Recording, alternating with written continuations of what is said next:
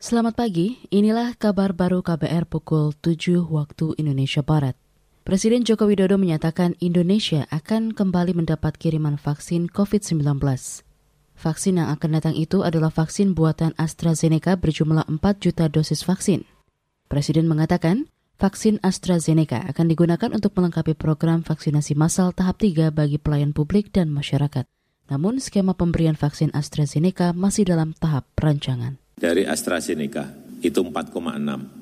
Hanya ini masih dalam pembicaraan di Kementerian Kesehatan, apakah ini nanti dikhususkan di sebuah provinsi sendiri sehingga pengelolaan manajemennya akan lebih mudah, ini yang belum diputuskan. Misalnya AstraZeneca khusus di pulau, eh, di provinsi tertentu, karena kalau campur-campur juga, mm, karena ini dua kali semuanya dan juga saya mendapatkan informasi kalau yang Astra ini juga suma dan kedua itu memakan waktu yang berbeda. Presiden Joko Widodo menambahkan vaksin AstraZeneca memiliki rentang waktu pemberian vaksin 1 sampai 2 bulan, di mana nantinya juga akan diberikan kepada warga lanjut usia.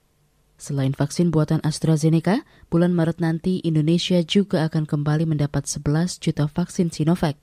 Jokowi juga mengatakan tidak mudah mendapatkan 400 juta dosis sesuai target lantaran ada 200 negara yang juga berebut mendapatkan vaksin COVID-19. Ribuan orang berkumpul di depan Stadion San Siro Italia menjelang pertandingan antar tim sekota AC Milan dan Inter Milan. Mengutip Reuters, masa pendukung dua klub berkumpul pada minggu kemarin meski sudah ada larangan kerumunan orang karena masih di masa pandemi COVID-19.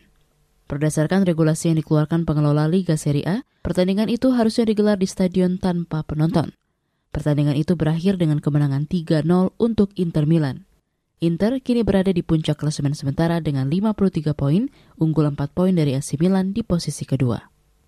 Demikian kabar baru KBR, saya Naomi Liandra.